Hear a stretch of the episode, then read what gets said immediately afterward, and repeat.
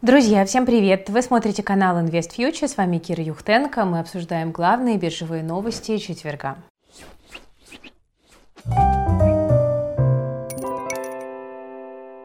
Ну что ж, давайте мы начнем, пожалуй, с хорошего. В России не будет дефолта, по крайней мере, пока.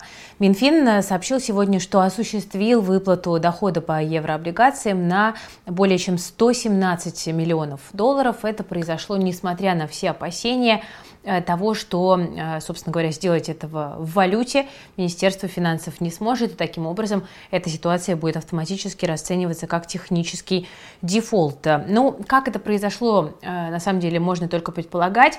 Есть мнение, что для этого была разморожена часть резервов России, и это позволило, соответственно, совершить платеж. Но теперь мы знаем, по крайней мере, что несмотря на заморозку резервов, которые по-прежнему действуют, несмотря на санкции в отношении Банка России, выплаты по суверенному долгу в долларах будут возможны до 25 мая. Эм, представители американского Минфина уточнили, что эм, ограничения не препятствуют платежам по обслуживанию долга до этого срока, а после этого потребуется специальная лицензия, ну, которая, э, мы можем предположить, вот из текущих реалий, скорее всего, все-таки будет э, выдана. И это, на самом деле, хорошая новость, потому что, по крайней мере, как бы в финансовом плане Россия все-таки остается достаточно надежным э, плательщиком по своим э, долгам. И это, кстати говоря, сразу отразилось и в э, котировках российского валютного долга. Сразу оценка инвесторов стала намного более позитивной. Движемся дальше. Вы знаете, что в последние дни сильно возрос интерес российских граждан к золоту. И мы, кстати говоря, на эту тему готовим тоже отдельный эфир на нашей платформе и в плюс о том, как инвестировать в золото, чтобы не напортачить. Но сейчас я хочу с вами поделиться э, любопытным прогнозом от э, нескольких э, трейдеров. Там предполагается, что золото может подорожать с текущего уровня, там в 1950 примерно долларов за унцию, до 10 тысяч долларов. И это может произойти как раз-таки после того, как были заморожены резервы Банка России. Но мнение здесь аргументируется таким образом, что после того, как произошла заморозка резервов Российского Центробанка, другие Центробанки тоже будут вспоминать, э, какие риски существуют в их странах, и на этом фоне будут стараться не хранить свои резервы в долларах и, соответственно, искать другие альтернативы. И с этой целью Центробанки будут аккумулировать больше золота. Ну и вот, например, Артур Хейс, бывший трейдер на развивающихся рынках и сооснователь трейдинговой платформы BitMEX, считает, что центробанки будут продавать доллары и скупать золото, и также покупать сырьевые товары вроде пшеницы и нефти, и хранить резервы в них. И в результате этого цены могут превысить отметку в 10 тысяч долларов за тройскую унцию. Инвестор-аналитик Люк Громин также указывает, что переход регуляторов к золоту взамен долларовых инвестиций начался еще до введения санкций против России, и по его оценке за последние 8 лет мировые центробанки приобрели золото примерно на 260 миллиардов долларов, ну а гособлигации США всего лишь на 60 миллиардов долларов. И Считается, что этот тренд начался после как раз-таки кризиса 2008-2009 а, года. Ну, как будет на самом деле, мы можем только предполагать, но в целом действительно есть определенная логика в том, что центробанки могут захотеть, ну, если не совсем избавиться от доллара, мне кажется, это все-таки как бы на данном этапе очень такая утопичная точка зрения, но, по крайней мере, диверсифицировать свои резервы, чтобы а, иметь возможность э, распоряжаться ими более гибко. Да, действительно, такая история имеет э, шансы на жизнь, но и в целом мы с вами понимаем, что сейчас мировая инфляция разгоняется вовсю, как быстро ее получится остановить, это тоже большой вопрос. Поэтому у золота действительно по-прежнему сохраняются некоторые шансы на рост э, котировок, даже когда снизится геополитическая напряженность. Движемся дальше. Э, выходят такие достаточно э, мрачные прогнозы по нефти. Ну, мрачные с той точки зрения, что нефть может продолжить дорожать. Вот Международное энергетическое, энергетическое простите, агентство МЭ заявило, что мировой рынок со следующего месяца может не досчитаться 3 миллионов баррелей в день российской нефти и нефтепродуктов. И потери предложения будут существенно больше, чем ожидаемое падение спроса на 1 миллион баррелей в сутки. То есть на рынке возникнет дефицит. А, и, соответственно, мы считаем, что э, нефть будет дорожать. Кстати, после этого заявления она уже подорожала на 6%. В районе 105 долларов за баррель э, нефть сейчас э, находится. Ну, на самом деле прогноз такой достаточно черными красками нарисованы, потому что 3 э, миллиона баррелей в день российской нефти – это так очень прилично, это примерно там, чуть ли там, кто-то говорил, что две трети всего российского экспорта. И, э, в общем-то, не очень понятно, может ли такое произойти? То есть понятно, что Россия будет вынуждена, скорее всего, нефть продолжать, э, продавать по более низким ценам, но все-таки, скорее всего, продавать она ее, по крайней мере, в ближайшее время а, будет. А дальше на рынок будут выползать э, там, производители сланцевой нефти, там есть ОПЕК, которая может также контролировать а, предложение на рынке, есть эм, переговоры с Венесуэлой, есть иранская сделка, которая обсуждается, да, как мы с вами говорили. Поэтому, а, ну, кажется, что все-таки смогут добыть еще немножко черного золота, чтобы а, удовлетворить а, текущий рыночный спрос. Но, тем не менее, действительно можно ожидать, что в нынешних условиях нефть будет пользоваться, по крайней мере, поддержкой. Ну вот Морган Стэнли повышают прогнозы цен на нефть на, до 120 долларов за баррель в третьем квартале 2022 года, как раз-таки из российского фактора. В банке СЕП также считают, что э, сейчас страдают и спрос, и предложение, но предложение страдает больше. Поэтому следует ожидать жесткого рынка нефти в ближайшие два квартала. Но посмотрим. Конечно, здесь многое тоже будет зависеть и от того, а, как будет э, развиваться ситуация вокруг э, России, будут ли ужесточаться, либо наоборот как-то смягчаться ограничения. Это все будет иметь значение большое. Но в целом а, для нефтяного рынка еще важный фактор это, конечно, Китай. А Китай заявил, что будет стимулировать национальную экономику. А, и также вроде как в Китае начало наконец снижаться количество официальных случаев заболевания ковидом. Это намекает на скорое снятие ограничений. И это, соответственно, тоже как бы усиливает спрос на черное золото. Так что можно сделать вывод, что нефть, по крайней мере, в ближайшие несколько месяцев будет достаточно дорогой. Это определенная поддержка для российской экономики. Я не пытаюсь сейчас утверждать, что в российской экономике все как-то особенно хорошо и стабильно, а, но ну, просто пытаемся как-то объективно смотреть на факторы, которые есть вокруг. Проблем-то, конечно, море, как вы понимаете намного больше, чем позитивных моментов. Э, идем дальше. Э, следующая новость э, довольно важная. Европейские регуляторы предупреждают физических лиц, что они должны быть готовы потерять все свои деньги в криптовалюте.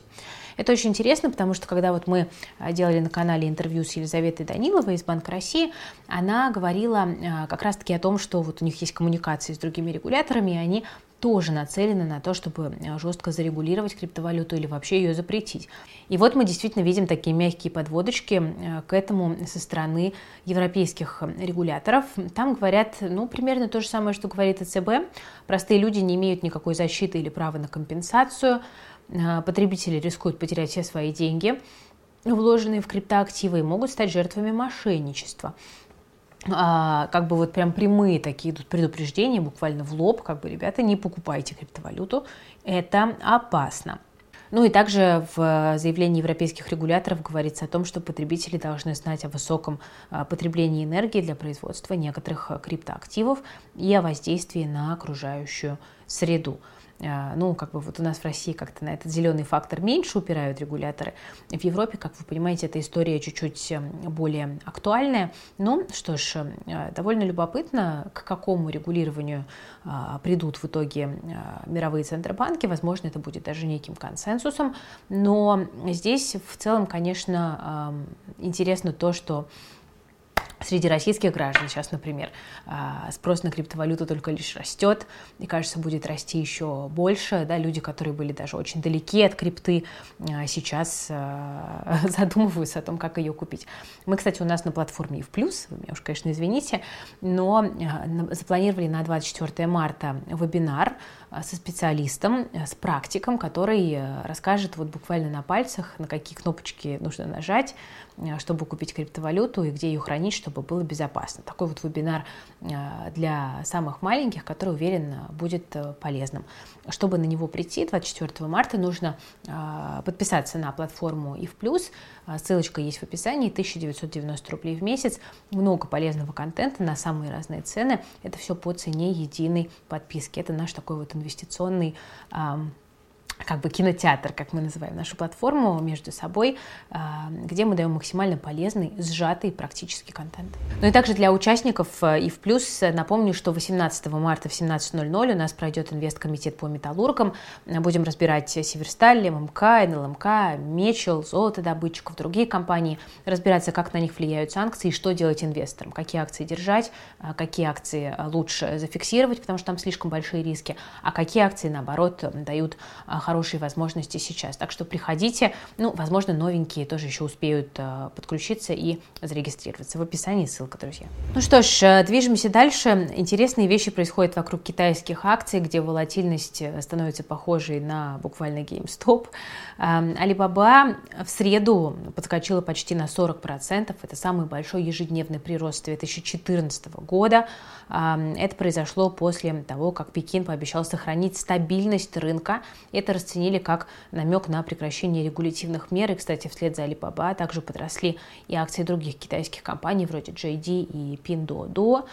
При том, что на этой неделе акции Alibaba трогали свой э, там, многолетний минимум в районе 74 долларов. Это, конечно, фантастика, как низко сбили котировки. А, но в целом, честно говоря, я была бы очень осторожна с китайскими бумагами сейчас, потому что ну, как бы комбинация негатива велика как никогда вокруг них.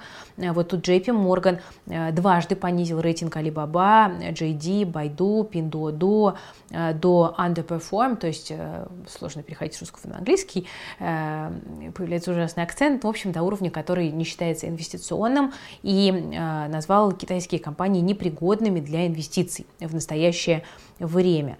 А, и просто мы должны понимать, что регуляторный риск по-прежнему высок.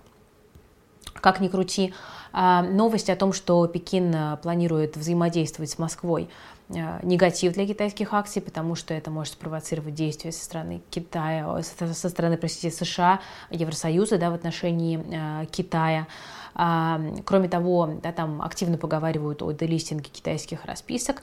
Все смотрят на наши российские расписки, думают, не будет ли того же самого с Китаем в самом худшем случае. Ну, в общем, комбинация рисков э, довольно большая. Я была бы очень осторожна с докупкой э, китайских бумаг сейчас. Хотя, конечно, хочется, особенно с учетом э, закрытого российского рынка, подобрать по таким ценам там ту же Алибабу. Желание понимаю, но призываю вас быть осторожными и как минимум помнить о диверсификации. Ну и напоследок, друзья, хочу вам пару слов сказать про подсанкционных брокеров. Вот по открытию пока никаких деталей не слышно. По ВТБ сегодня стало появляться такая некая обрывочная информация.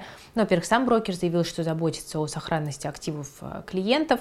Ну и э, мы видим, что э, приходит сообщение о том, что брокер будет переводить иностранные ценные бумаги э, своих клиентов к другим брокерам, которые не попали под санкции. И, э, насколько я понимаю, если у человека ИИС в ВТБ, то ИИС будет прям полностью перемещен к другому брокеру э, со всеми бумагами, которые там есть, чтобы, соответственно, его не разбивать. Если у человека обычный брокерский счет, то к другому брокеру перевезут только лишь иностранные ценные бумаги. То есть таким образом ВТБ как брокер продолжает функционировать, это хорошо, потому что, ну, вы знаете, что я, в принципе, всегда его хвалила. На мой взгляд, ВТБ один из самых приличных брокеров для розничного инвестора на данный момент, с учетом комиссии, удобства приложения да, там, и так далее. Было бы жалко, если бы он просто так погиб, и надеюсь, что этого все-таки не произойдет. На данном этапе видим, что этого вроде как не происходит. А, но есть, знаете, какой интересный момент. Клиенты, которые э, успели...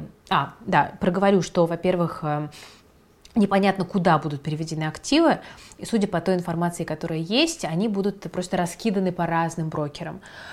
Очень интересно, я захожу в чаты InvestFuture в Телеграме, и э, там вот наша аудитория пишет, какие кто слышал версии. И версии абсолютно разнятся, потому что кто-то говорит, я знаю, что переведут в Альфу, кто-то говорит, да нет, в Россельхозбанк, другой человек говорит, да нет, там в какую-нибудь инвестиционную палату, там, я не знаю, куда-то еще.